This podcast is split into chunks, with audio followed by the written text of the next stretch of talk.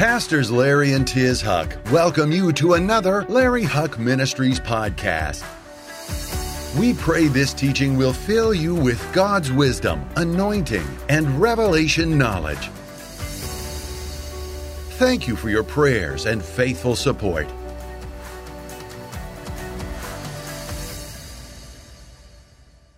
We've been doing this series because of end times. We've been doing this series on the seven churches of Revelation. And uh, this is the last of the last. This is the church of Laodicea. This is number seven. We started it last week, and I'll just do a quick review of that before we get going. But many people believe, and I believe, because seven is the number of completion. It's finished, it's done. Many believe that the church of Laodicea is an example of the church that will see the coming of the Messiah. Now, let me say this. Oh, Todah Rabbah. Let me say this. We are not the church of Laodicea here at New Beginnings and our stream family, but we are. We are not, but we are. And you're not going to understand that until I get to the very end of the, of the message. Read with me in the book of Revelations, chapter 3, starting with verse 14. And to the angel of the church of Laodiceans, write These things say the Amen, the faithful, the true witness, the beginning of all creation. Now, very quickly, what God is saying is simply is that if I say it, you can take this to the bank. I don't exaggerate.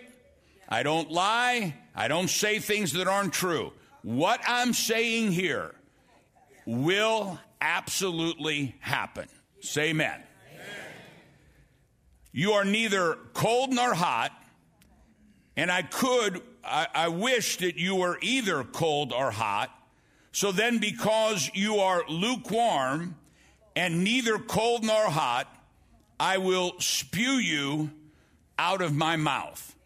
Now, you know, when I was sitting at my desk writing this down, we said this, I think we said this last week, that these are the harshest words that Jesus spoke to anyone in all the Bible. And as I'm reading these, I, I have to remind myself that this is Jesus, our Lord and Savior, who is saying to the church of Laodicea, You disgust me. You make me sick. I will vomit you out of my mouth. Because I just don't see Jesus as that kind of person. When I think of Jesus, I think of the woman that was caught in the very act of adultery. She did it. She was guilty. She was a prostitute.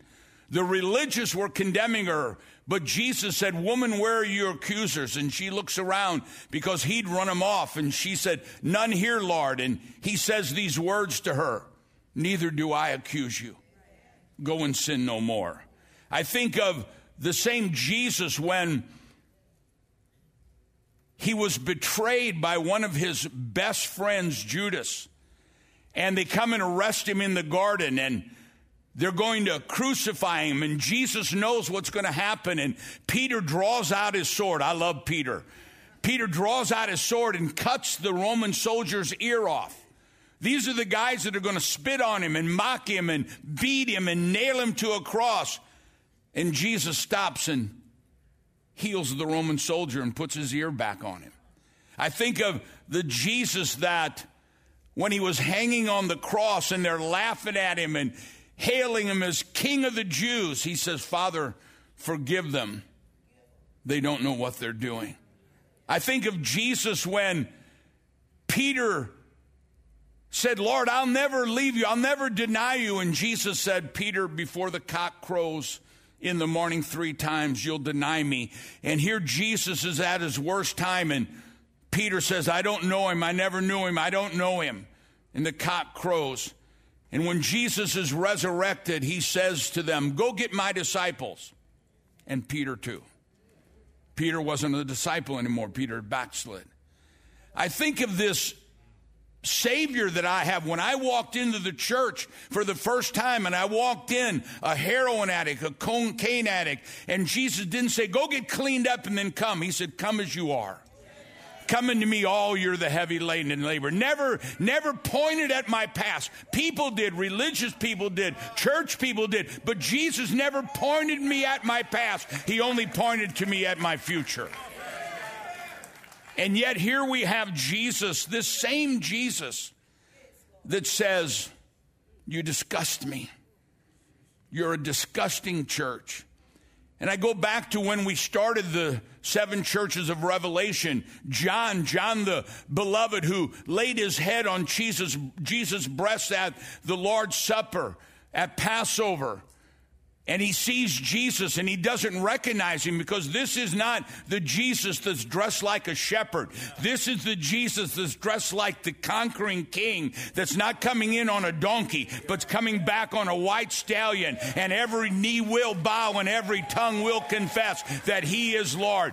And John didn't even recognize him and he falls down like a dead man. And Jesus says, John, it's me. This is a different Jesus. This is Jesus not getting pushed around anymore. This is a Jesus that's come to beat up and shut the window and take names. Let's read what it says about him. He says, because, Jesus says, because you are lukewarm, I will spew you out of my mouth. Now, just very quickly before we get into this, what that means is he said, I would that you were hot or you're cold. And we talked about the waters that came into Laodicea. Cold water refreshes, the hot water, the mineral water healed. He said, You're not either refreshing nor are you healing. Now think about it. He's saying this to the church, but he's saying this to us as individuals. You call yourself a Christian church. You call yourself a Christian, but in reality, you're good for nothing. The question that we ask every Rosh Hashanah and Yom Kippur is the world different today than it was this same time last year because of you, because of me, because of our ministry? Is the world different? God doesn't care that we come together and we sing songs. The devil doesn't care that we come together and sing songs. We need to be making a difference in the world. The Lord Himself said, You and I, we are the salt of the world. We're the salt of the earth. And if we lose that saltiness, then we're good for nothing. And, and I wonder if the church of Laodicea is an example of the last days church. Not everybody, not 100%, but in a big part, we gather together and we have smoke going and we have lights going and we have all this going, and that's good. There's nothing wrong with it. I like a show. But at the end of the show, I love what Creflo Dollar said to us one time. He said, I don't mind people falling down when they get prayed for, but when you get up, something ought to change.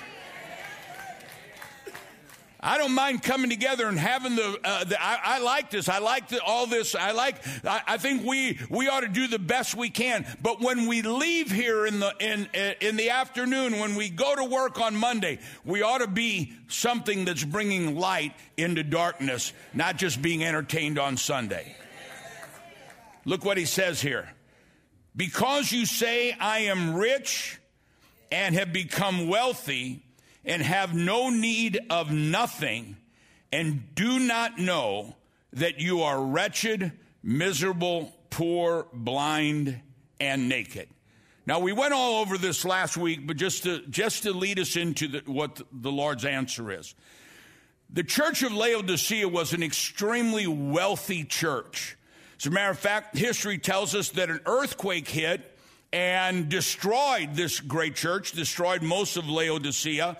The Roman government came in and said, Let us help rebuild your church and let us help rebuild your city. And they said, You know what? We don't need the government. We've got our own money. We're wealthy enough. We don't need anything.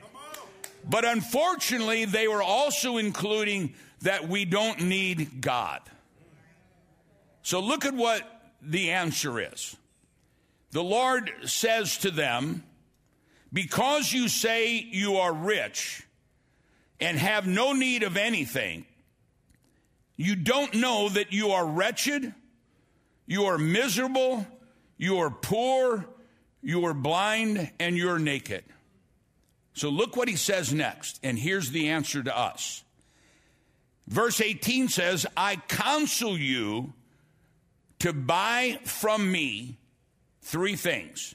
Now, in the city of Laodicea, Laodicea was, known for three main industries. One was they were a banking center for all of Asia. They had great wealth. Two is that they were a textile center that made a a fabric. It was a glossy black type fab- fabric made of wool that the very very wealthy would wear. And the third was is they were a center of medicine. They were actually known for a a powder, uh, I think it was called pyrogrim, that was made from a stone, and they would mix it and put it like like a, like almost like a consistency of uh, of batter, and put it on the eyes, and people would physically be healed. So Jesus, knowing this, says, "You think you're rich, but you're really miserable. You're naked, and you're poor." So look what he says in verse 18. I counsel you to buy from me gold refined in the fire that you may be rich. Now, once again, I, I want to emphasize something. A lot of times people take these kind of scriptures and they try to over spiritualize them in saying that God does not care about whether or not you have an abundance of finances. That is a false teaching. Oh, I, I, I had. Uh, uh, uh, I, am going over to the church of poverty over here. No, wait. I, Deuteronomy, the Lord says, when your herds are growing and your flocks are growing and your businesses are growing and you have no need of nothing, everything is good measure, pressed down, shaken together, overflowing. Do not forget it is me who gives you the power to gain wealth. Now, say power say wealth, From, God. See, one of the greatest one of the greatest lies the devil could teach is that money is bad. Now, I'm, I will say that a lot of preachers over the years have taken a truth and used it to manip- manipulate people. I, I know that. We've seen that happen.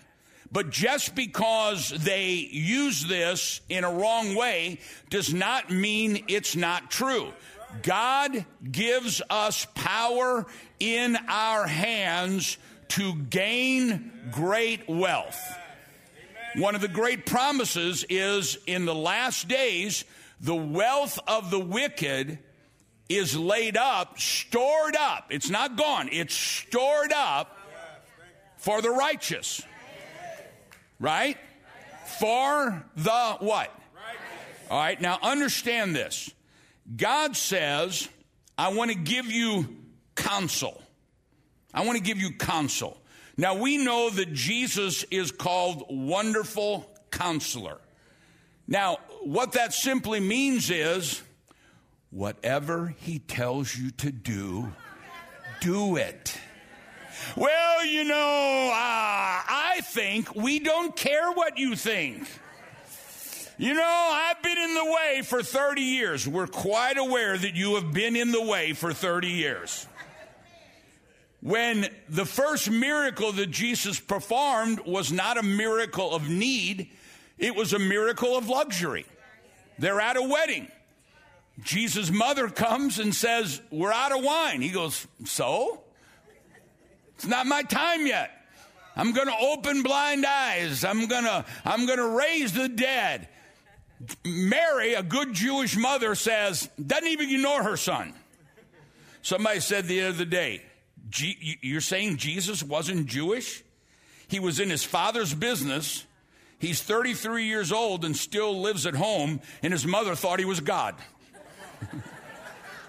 totally Jewish.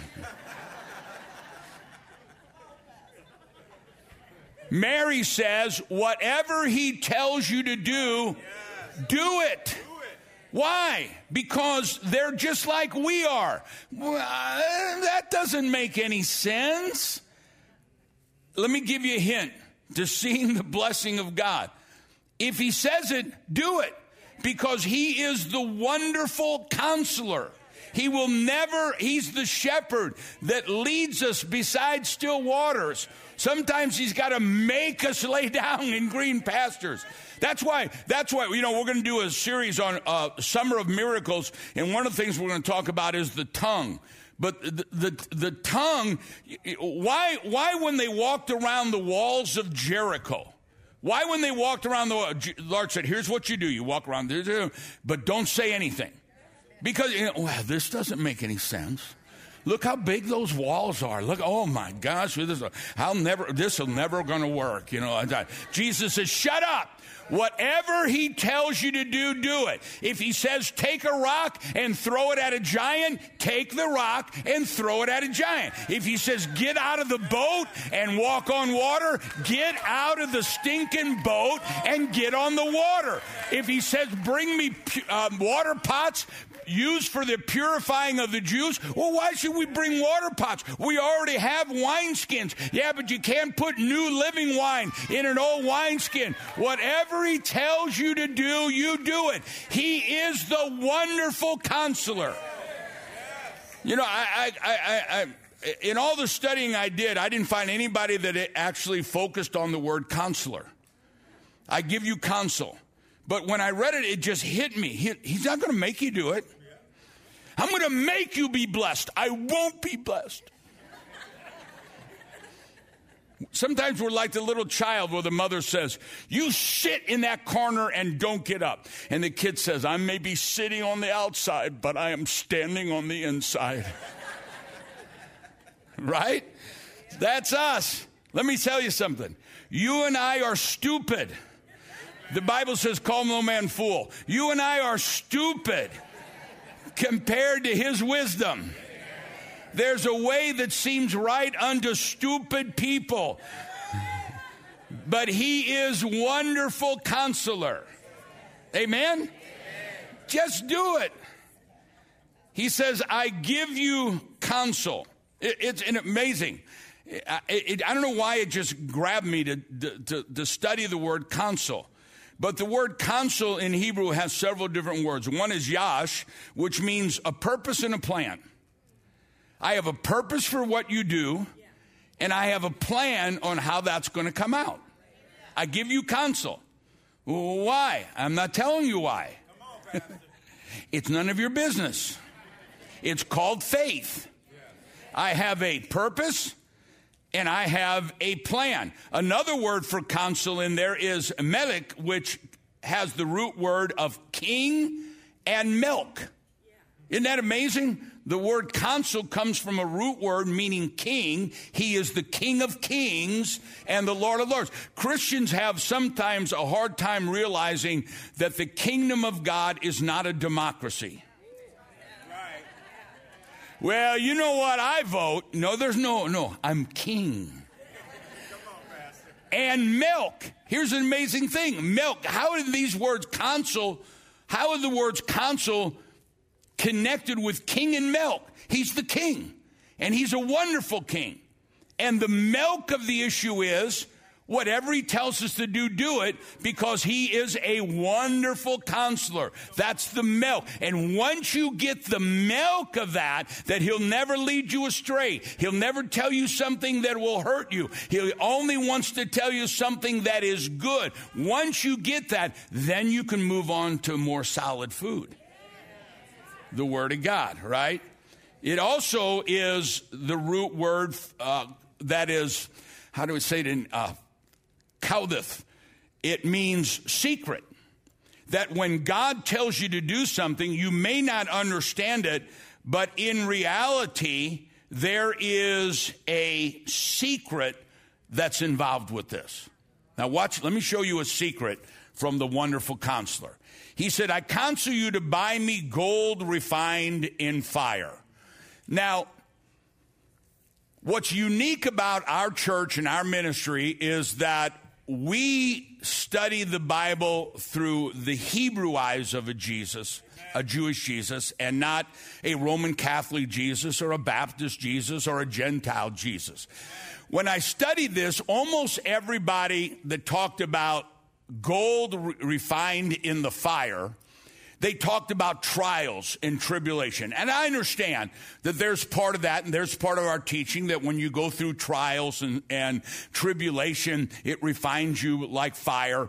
But here he's not talking about that. Here he's talking about, let me read it again. He said, I counsel you to buy from me. I counsel you to buy from me, number one, gold refined in the fire. Now, I understand trials and tribulations. I, I, understand that. I'm not saying anything bad about that.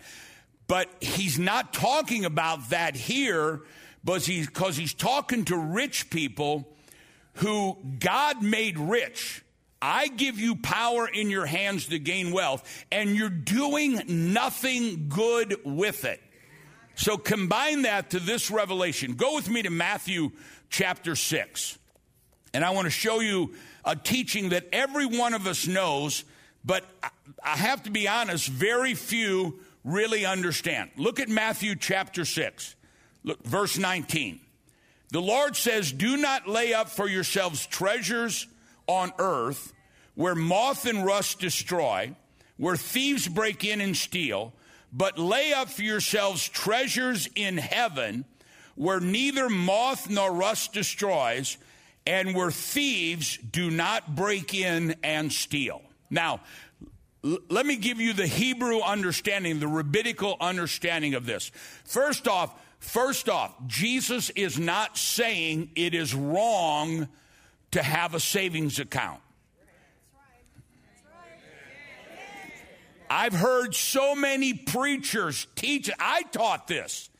You know, because I was raised in that God doesn't want you to have homes and God doesn't want you, it's all about the kingdom of God. It, yeah, it is all about the kingdom of God, but you're part of the kingdom of God. And my Bible says it's my Father's good pleasure to give you the kingdom, not someday, but today. Somebody ought to shout, Amen.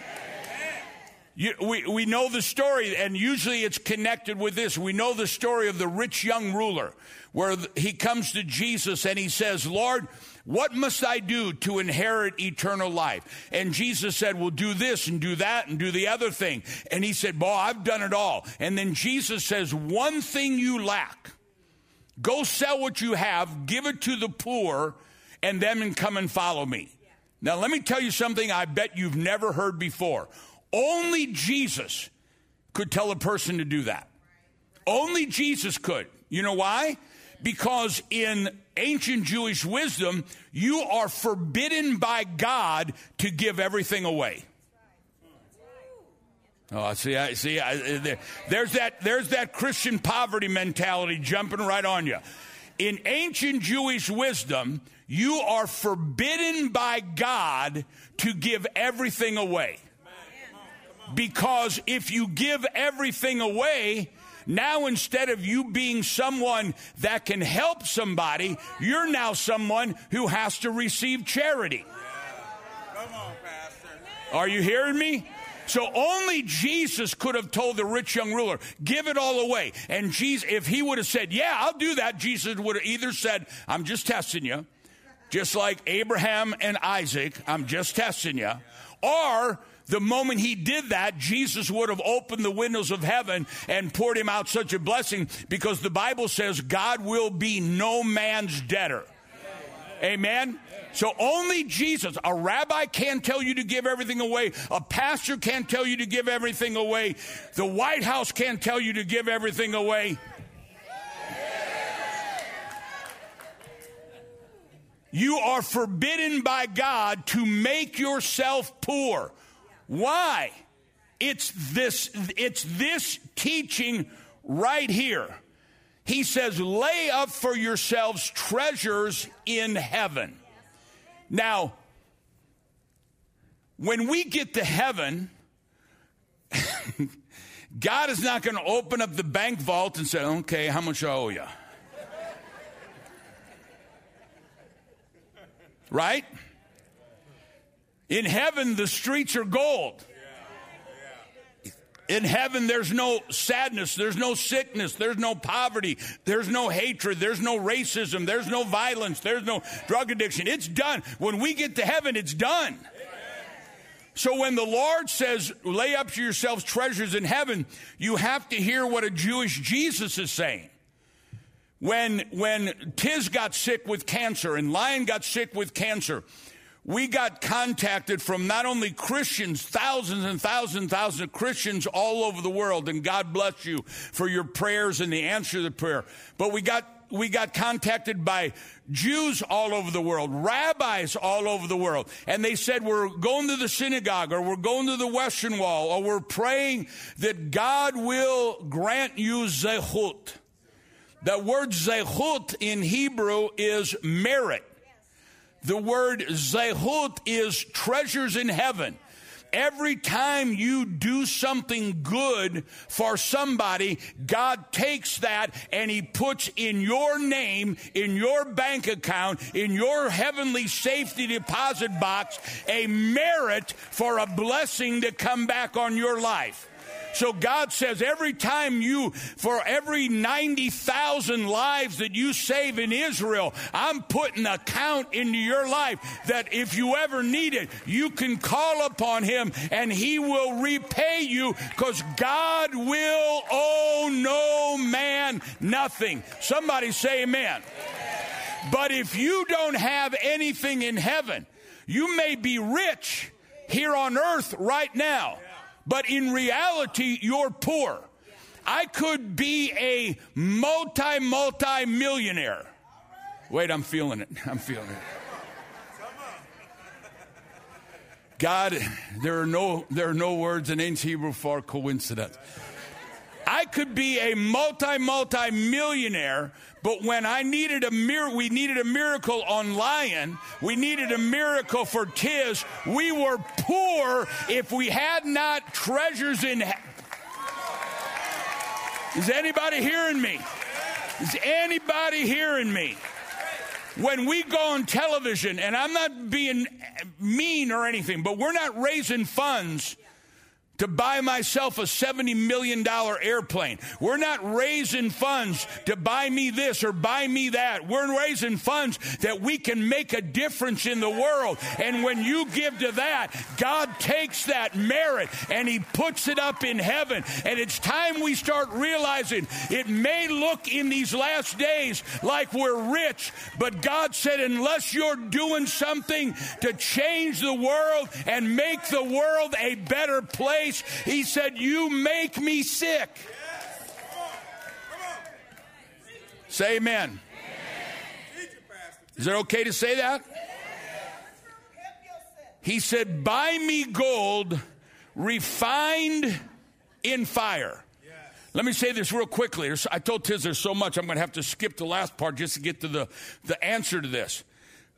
If you look at, at a ring you wear on your finger, that ring is what, 24 karat gold, 22 karat gold. It's not pure gold because there are still impurities in it.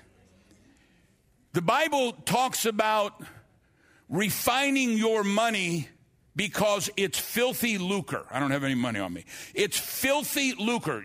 I looked up the word and I was shocked. It's simple. It means your money's dirty.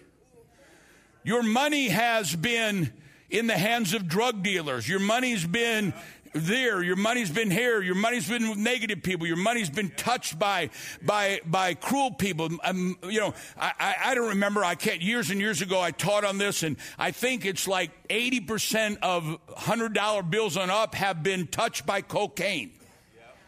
And so God says, when you come into my house, circumcise that money. And it goes from being money that is cursed into money that is blessed. Now, uh, I'm going to show you something here, but let me just make it real simple first. Would you rather have 90% of blessed money or 100% of cursed money? It's not hard. It's not hard, right? It, it, it's a pretty simple statement. But God says, I want money, I want you to buy from me gold that's refined in the refiner's furnace.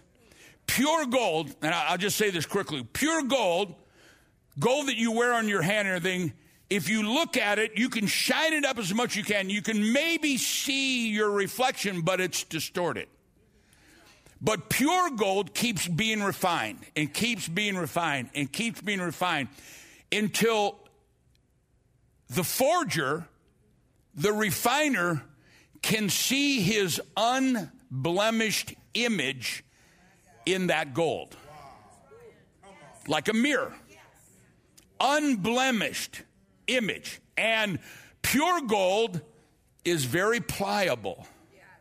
So when the Lord says, I want you to buy me, buy from me gold, I want your money to have my image in it. The Bible says, For God so loved the world, he gave his only begotten Son. Jesus said these words. He said, I've come to give you life and life more abundant.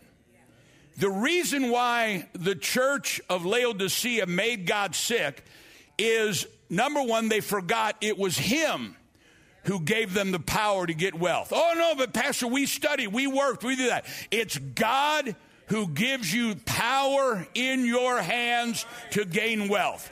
And then once they had the wealth, they did nothing with it. Ancient Jewish wisdom says we are never more like God than when we help make somebody's life better. In Genesis chapter 1, the Lord says that we are made in His image, right? We are made in His image. Wherever you go, tell them the kingdom of heaven is at hand.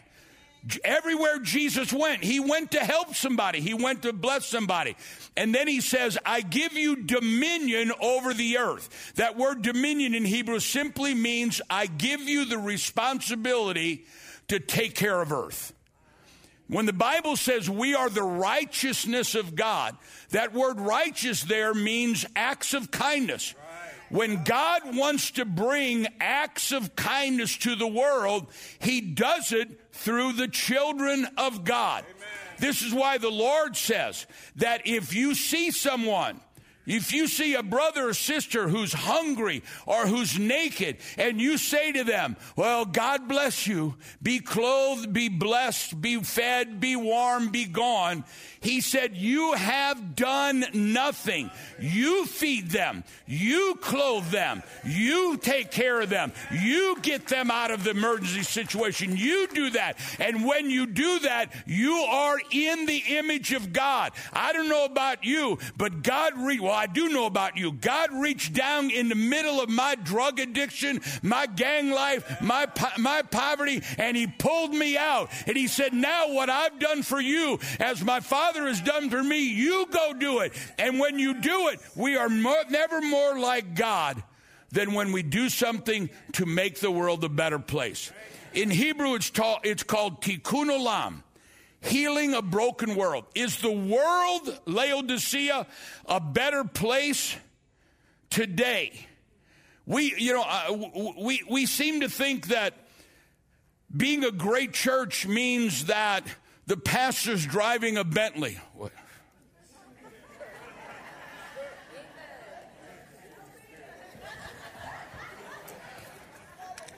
Can, can I be honest with you? If somebody gave me a Bentley, I'd sell it because you can't go around with a sign on there. It was a gift. Right? Although I would drive it for a week. Where was I before I said that? Ancient Jewish wisdom says, with tikkun olam, repairing a broken world, is, is the opportunity granted to every person to become a partner with God in creating good on earth. The Lord says, you're good for nothing. I've given you this money and you're not helping anyone. You know, so many times we think, you know, when when when I when we get there, you know, when when my harvest comes in, something Tiz teaches all the time. She taught on television on our in the studio this last Wednesday. You don't give from a harvest. You give to a harvest. You know, I can remember when Israel was getting the hospital in Haifa was getting hit by terrorist bombs 12 seconds away coming across the bay. And the, they were aiming at the hospital. And so I went to you guys, how many years ago was this, and said, we need to, let's do something to help these terrorist victims. And they weren't just Jews, they were Jews and Christians. Haifa is the center of Baha'i faith. They were they didn't care if they were hitting Muslims. In fact, there was a Muslim neighborhood right at the base of the hill where the hospitals, and that's where the bombs were getting.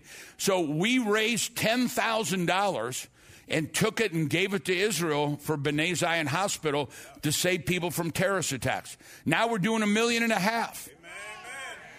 It, it, what if we said, well, someday we're going to do a million dollars? And we hear that all the time. You know, someday, Pastor, I'm going to get a million dollars. And I believe you're going to do that. I believe you'll do that. But we got to start where we're at. Let me throw one more thing in when he says, purchase from me gold through the refiner's fire. Here's an interesting thing, and I'm just going to throw this. For the last few months, I've been, I've been mad about what they're teaching our kids in school. You know, uh, to me, if you're teaching that kind of thing, you're a pedophile.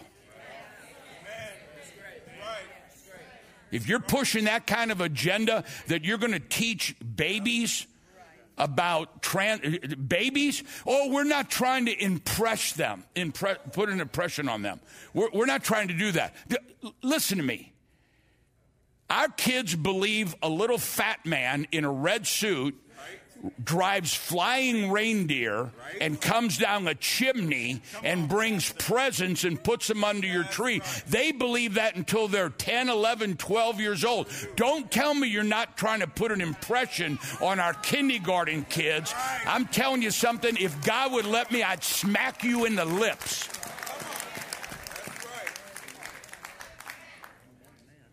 Shame on anybody that's none of your business. Shame on you. Amen? Amen? And you know, when I was studying this thing on gold, and gold, he said, in, in the refiner's fire, because it, it needs it when, when God, as God blesses at whatever stage, we need to be a blessing. This is called prosperity with a purpose. Not just prosper so you can live in beautiful houses. God says, yeah, you can live in beautiful houses and and and and uh, uh, have vacation homes and all this other stuff. But you need to be doing something to to to because when they see your good works, they will glorify your Father in heaven. Amen. Oh, come on, somebody say amen. amen. But I'm just going to throw a side note in that when I was studying this about gold, pure gold, God says, when you build me a house, whether it was the Mishkan in the desert or it was the permanent temple in Jerusalem. He said, I want you to cover the beams with gold. I want you to cover the panel with gold. I want you to cover this with gold. I want the, the threads to have gold. But then he teaches something that I don't think I've ever heard anybody teach. He said, if times get hard, and you're at war or something, he said, don't worry about the gold beams. Don't worry about the gold panel. Don't worry about the gold threads. But there's one thing you must still cover in gold. When you go into the Holy of Holies and the Ark of the Covenant, there are two cherubim, two angels that are children. He said, never don't cover those because I don't care how hard it is. You stand up for the children. You stand up for the little ones. You stand up for them that can't stand up for them. And, and shame on anybody that votes for somebody that is pro abortion. Shame on you. Shame on you. God said, I can do without anything. I can do without everything, but I don't care how hard it is. The children of God must stand up with God for the babies of the world. Somebody ought to shout, Amen. And I'll, I'll just throw this in, and I got to get to the end of this, but I'll just throw this in. That's why this is just the way God made me. Um, there's a lot of good things that you can do in the world. But when it comes to our orphanages and our feeding programs, and in, in Haiti and Dominican and Cuba and 50,000 meals to children, 50,000 meals to children every month in Africa, and a Hava school for the broken children, and all that we do, a huge part of what we do is for children. And now I know why God's laid that on our hearts and why you're so generous in doing that. We don't even mention the orphanages. We don't even hardly mention the feeding programs. We don't hardly mention. But so much that we do is for children. And now I know why. Because no matter what's going on, God tells us, do not forsake my babies. And I'm telling you something, that is for babies that are born, and that is for babies that will be born. Somebody ought to shout amen. All right, I'm going to get off of that. Although, the next thing he says is purchase for me. Let's go read it because I want to say it exactly the way Jesus says it. Purchase for me gold refined in fire that you may be rich. Uh, uh look at me a second. Everybody say rich. rich. I believe, th- I'm going to prophesy over you. Come November, we're going to get the House and Senate back. Come November, you know, I like what one Hispanic lady said on the news the other day. She said, amongst Hispanic people, the present administration is at like 25%. She goes, I want to know who you 25% are and what are you smoking?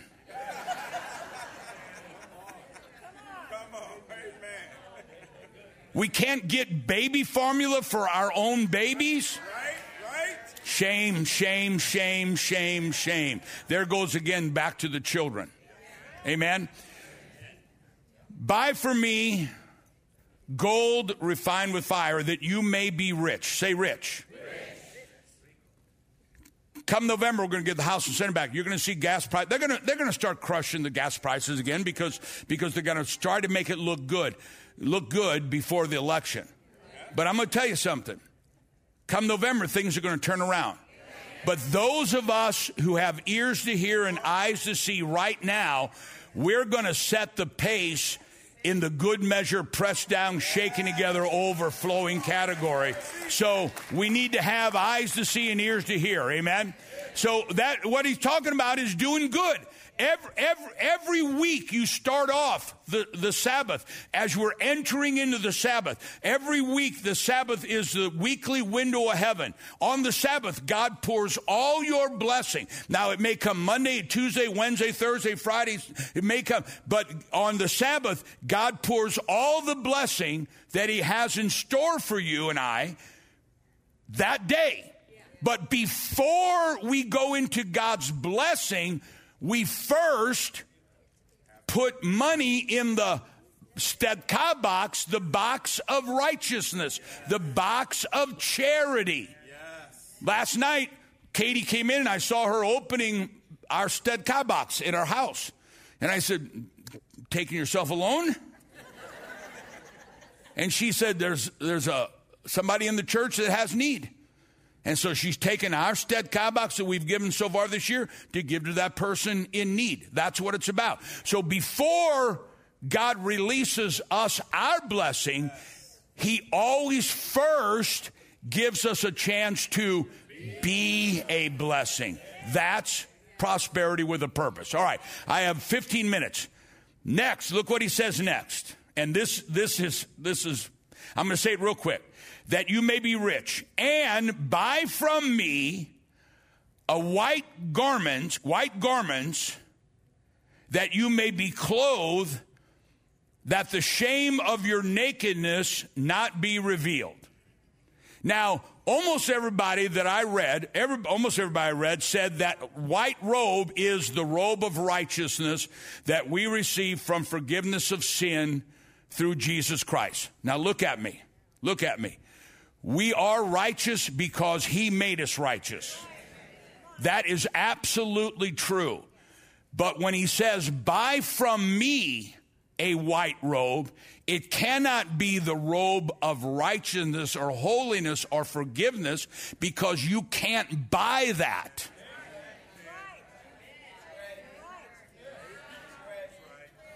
It's a gift. You cannot, you, there's, you could give a zillion dollars. Now, if you, let's say you gave this, came and said, Pastor, here's a million dollars. Uh, can you go to the Lord for me? I absolutely.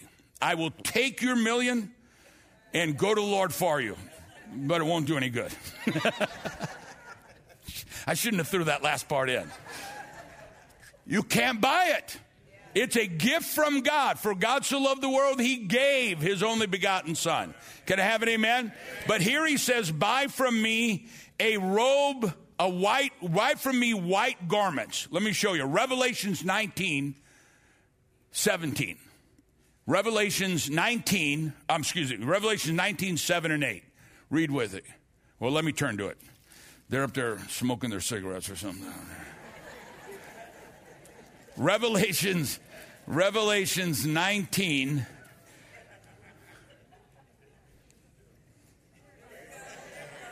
Revelations 19. There we go. I knew you could do it. Let us be glad and rejoice and give him glory, for the marriage of the Lamb has come. His wife has made herself ready, verse 8, and to her it was granted to be arrayed in fine linen, clear and. Now, see, I wanted, I asked JP, JP, I asked for New King James, not, I mean, King James, not New King James. Anyway, clean and white. It says in King James, the original, clean and white, for the fine linen is the righteous acts of the saints. So here he's talking about gold that is refined in fire, and then he says, Buy from me white, not bright white linen which are the righteous acts, the acts of charity from the saints. And so when you and I do things to make the world a better place, we do things to tikkun olam. God says for you, I will clothe you in white robes, which are because of your acts of kindness. Now let me let me tie this down. Years ago, in Flagstaff. You're still fired.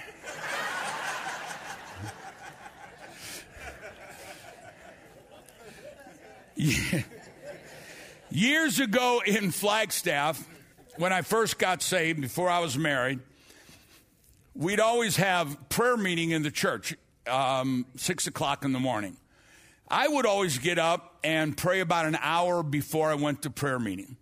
We'd come home and I would pray about an hour before I went to bed. And I was praying and I had a vision. It, all of a sudden, it was five, six, seven hours, and I was out of my prayer, and, and I, it felt like 10 seconds. I've had that happen three times in my life. This was the first. And in that, God showed me some things about the church. And he said, I want you to go to your pastor. He said, God's speaking to your pastor about knocking the walls out and expanding the sanctuary. Go and tell him that. I want you to tell your pastor that not to worry. Every time we went out on the streets and witness, we'd get arrested. I've been in jail more times for sharing Jesus than I ever was for selling drugs. Not, not a whole lot more, but. and he said, Go tell your pastor, I've got somebody that's going to take care of this. Every time we go out, we go out every Saturday and we go out and witness. We go out Friday nights to where all the clubs were and everything. We'd share our testimony, share Jesus. And he said, then he said, and this is, uh, I saw this whole vision. Then he said, now open your eyes. I want to speak to you face to face. And it was so real. I went, and I one million percent expected to see him. And he wasn't there. And I said, wow. And so the next morning we went to prayer. That morning, the next morning I went to prayer. And I'm down praying on my knees on the bench in the church. And all of a sudden my pastor comes down and he's praying next to me. And we're praying for a while. And all of a sudden he says, Larry? I said, yes, sir. He goes, are you supposed to tell me something? Now, I'm only saved what, a couple months. And I said, Well, he goes, I, am praying. And he said, I, I really felt the Lord say, He told you to tell me something. And I said, Well, Pastor Ron, I said, I, I did, but but after God's told me these things, uh, uh, he said, Look up and I want to talk to you face to face. And there was no one there, so I thought it must be a imagination. He said, What did God tell you? And I said, Are you thinking about knocking the walls out because a revi- great revival is coming? He goes, He started tearing up. He goes, You know, we don't have the money, but he goes, I feel like God's doing that. And he, I said, God said He's going to take care of that. And he said, What's the other thing? And I said, he said when we go down the streets because what what this these people were trying to do is bankrupt bankrupt the church and so every time we would go down and witness on jesus and getting all these drug addicts saved and prostitutes saved and everything we get arrested then we had to bail out and we had to get a lawyer and what we found out from people they're trying to bankrupt us i mean we're just a street church that's all we were and so i said he's got somebody that's going to take care of you the next saturday we went down to the streets and we're witnessing, and all of a sudden, here comes the cops. Man, they're throwing handcuffs on me. They're throwing handcuffs on the pastor. And all of a sudden, this guy comes out, and his last name was Babbitt. And the Babbitts own Arizona. Governor Babbitt. They're Mormons, I believe, right? They were Mormons. And they got, and he walks up to the police officer, and they got me cuffed, they got my pastor cuffed, and he walks up to the police officer and says, You arrest them, and I guarantee you they will own this city. We will sue you, and they will own this city. Now, this is the most powerful family. And so it turned all around. And so I said, but then I, I, I said, Lord, the, the Lord spoke to me and he said, Larry, open your eyes. He said, I want to speak to you face to face. And I said, open my eyes, and, and Pastor Ronnie wasn't there. And he looked at me and he said, It's coming. It's coming. And I thought of that. He said, God will speak to you face to face. And I thought of that when I was writing this down on the white garments. And listen what the Lord says in Psalm 17 15. He says, in righteousness, and the word righteous there means acts of kindness. In righteousness, David said, I shall behold your face. When we do acts of kindness, when we give to help the world. It's called, it, it, it's called drawing close to God.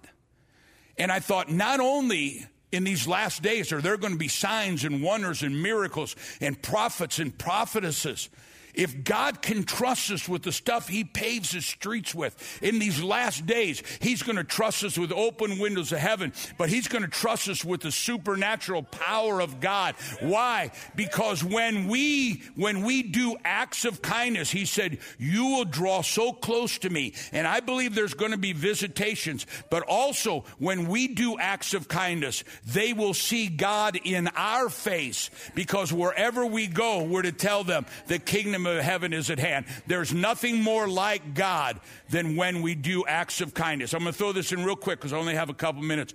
They also is it means that the the the the the white robes represent the leaders in the kingdom of God.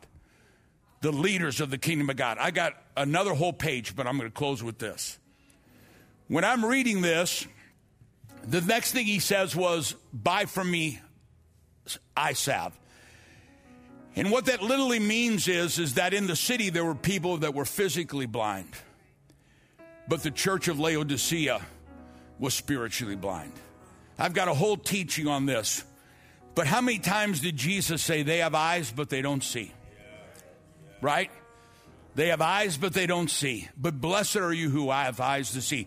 He said, You've seen eyes physically healed, but I will heal you of spiritual blindness. I'm going to throw one statistic in, and then I'm going to close this with a, with a great revelation. I read this when I'm talking about our generation. And is this the church of Laodicea? I've made you rich.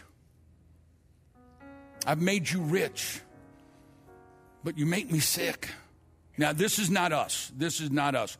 We constantly, every week, are doing something. We every week we're doing something. But listen to this, this stat that came up. On average, people give a smaller percentage of their income today than they do, did during the Great Depression. That's shocking, isn't it? The Great Depression, remember you've seen it where everybody's in rags and people are in line just trying to get a job and soup kitchen and bread kitchen. They gave more in America per person then than we do today. Not us. I, I can brag on us. I can brag on us. We, every time we go to Israel, every, we, every, when we get, first thing we pray up in the, in the morning is we give God praise and glory. Thank you for using us, and God use us in a greater way. Amen. So uh, this is not you. But as far as the world goes, the church of Laodicea was famous for making black garments. And Jesus said, I want you to buy from me a white garment. Let me ask you this How many of you are Christians? What makes you a Christian? You know, Jesus never called his followers Christians. The people called them Christians because they acted like Christ. Give me an amen. Because they acted like Christ. We have a job, we have a mission. The Lord says, before you were ever born, you were created in Christ Jesus for what? Good works. You're created for good works. The more God gives you, He wants you. He wants you driving beautiful cars. He wants you debt free. Say amen. Every time I say one, say amen. He wants you, your businesses and your job. He wants you to have the raise at work. He wants your business to explode. He wants to create wealth in you and your family. But he also wants you to be a blessing. Now, look, let me close with this. I'm, I'm, uh, I'm two minutes over, and I'm, I'm going to cut out all this amazing, wonderful teachings that I have on here. Go with me to Revelations 3 again.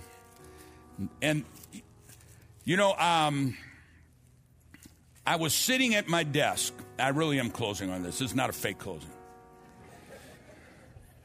I was sitting in my in my study at my desk and I finished it and I thought, what a great teaching. We're blessed to be a blessing.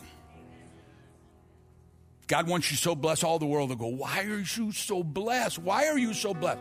Well, because I serve Jesus Christ as my Lord and Savior. And God said, when we're, a, we're blessed, we're to be a blessing. And you just keep, you know, you just keep. Anybody ever been to the Dead Sea in Israel? Ever been to the Dead Sea?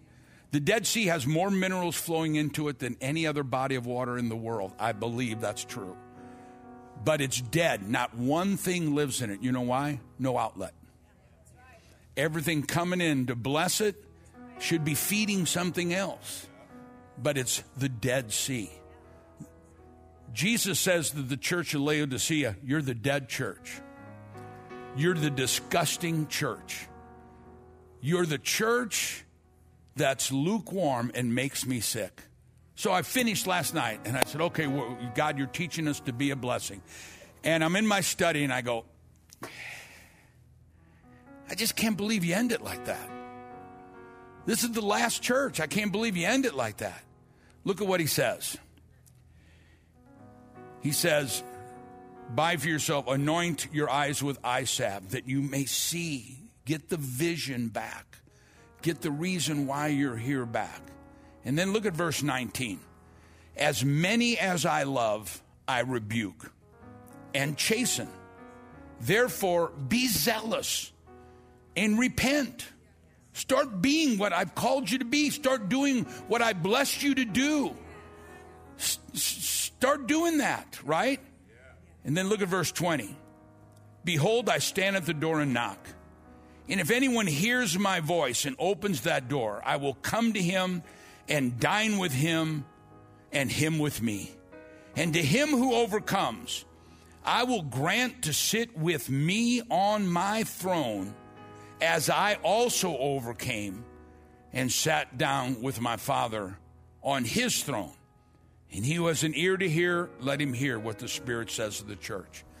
And so I'm looking at this and I'm thinking, here, here is here is Jesus Christ, our Lord and Savior, who loved us beyond anything we can imagine. Nobody took his life, he gave it. He could have stopped it. You know that? He could have stopped any moment and said, They're not worth it. Bring a legion of angels and it's over. Matter of fact, this is the end of the church. The church is not mentioned anymore. And when, the, when he comes back again, he defeats the whole. We don't even do anything. We just sit there and go. And he wipes all, everybody out with his tongue. Just poof, speaks it. But he says to this church that makes him sick, I say this because I love you. I want you to wake up. I'm coming quickly.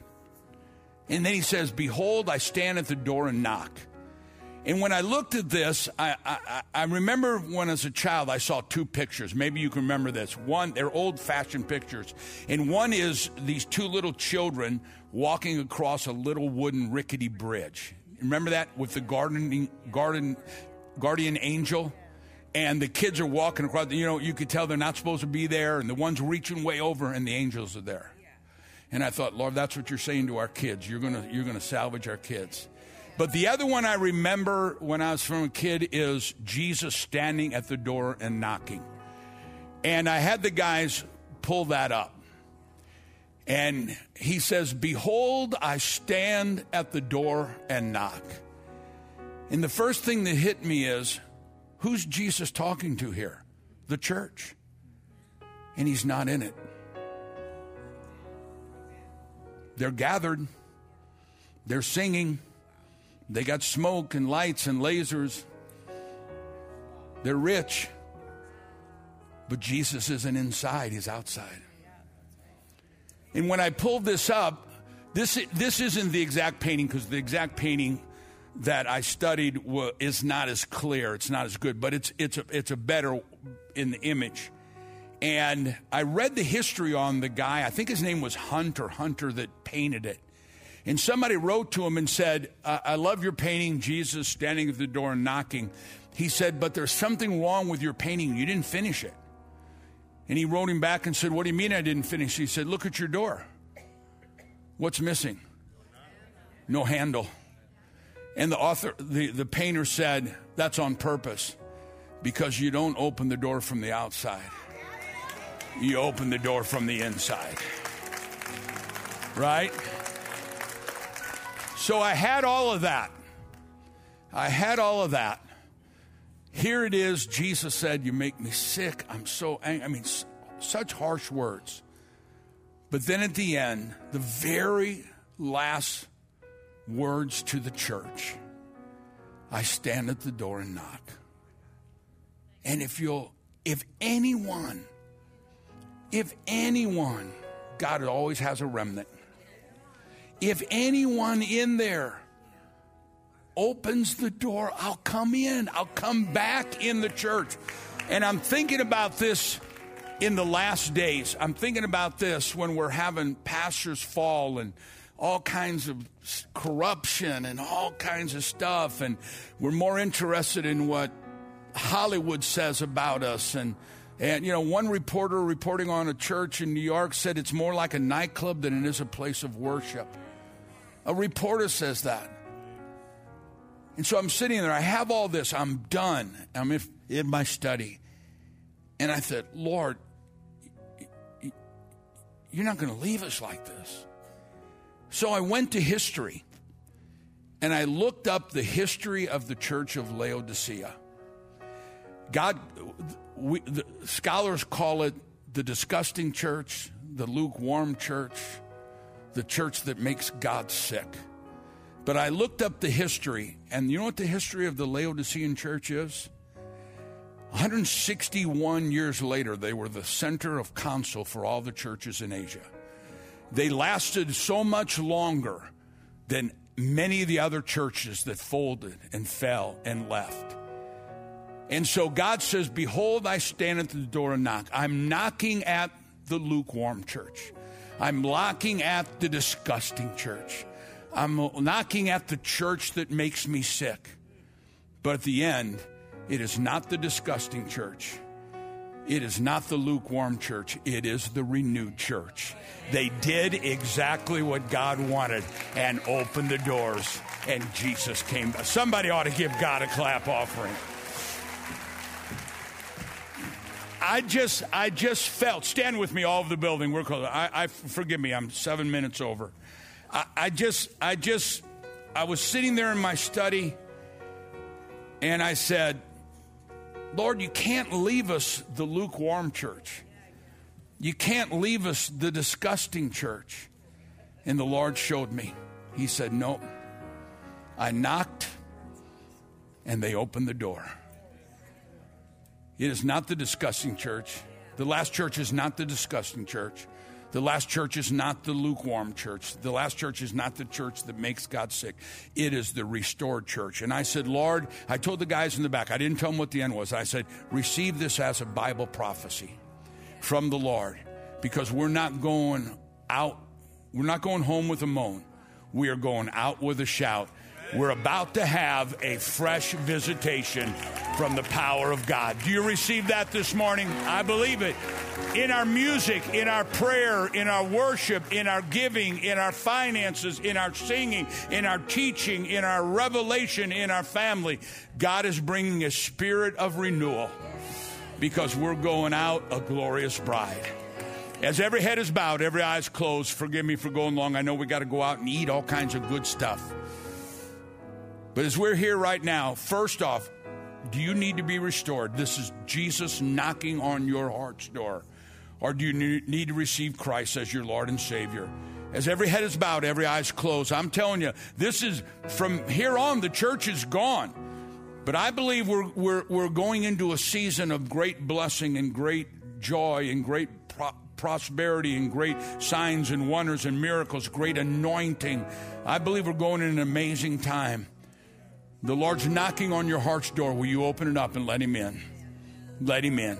As every head is bowed, every eye is closed, very quickly, all over this building. Say, Pastor Larry, remember me in prayer. I want to give my life or I want to restore my life to Jesus Christ, my Lord and Savior.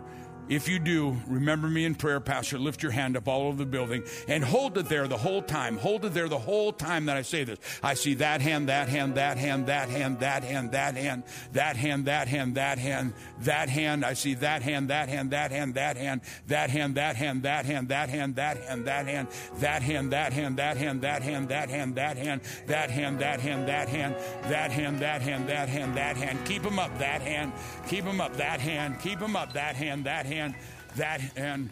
Keep them up. That hand, that hand. Takes me a while. I'm coming over to the side. That hand, that hand, that hand. Keep them up. That hand, that hand, that hand, that hand, that hand, that hand. God bless you. That hand, God bless you. That hand, God bless you. That hand, God bless you. That hand, God bless you.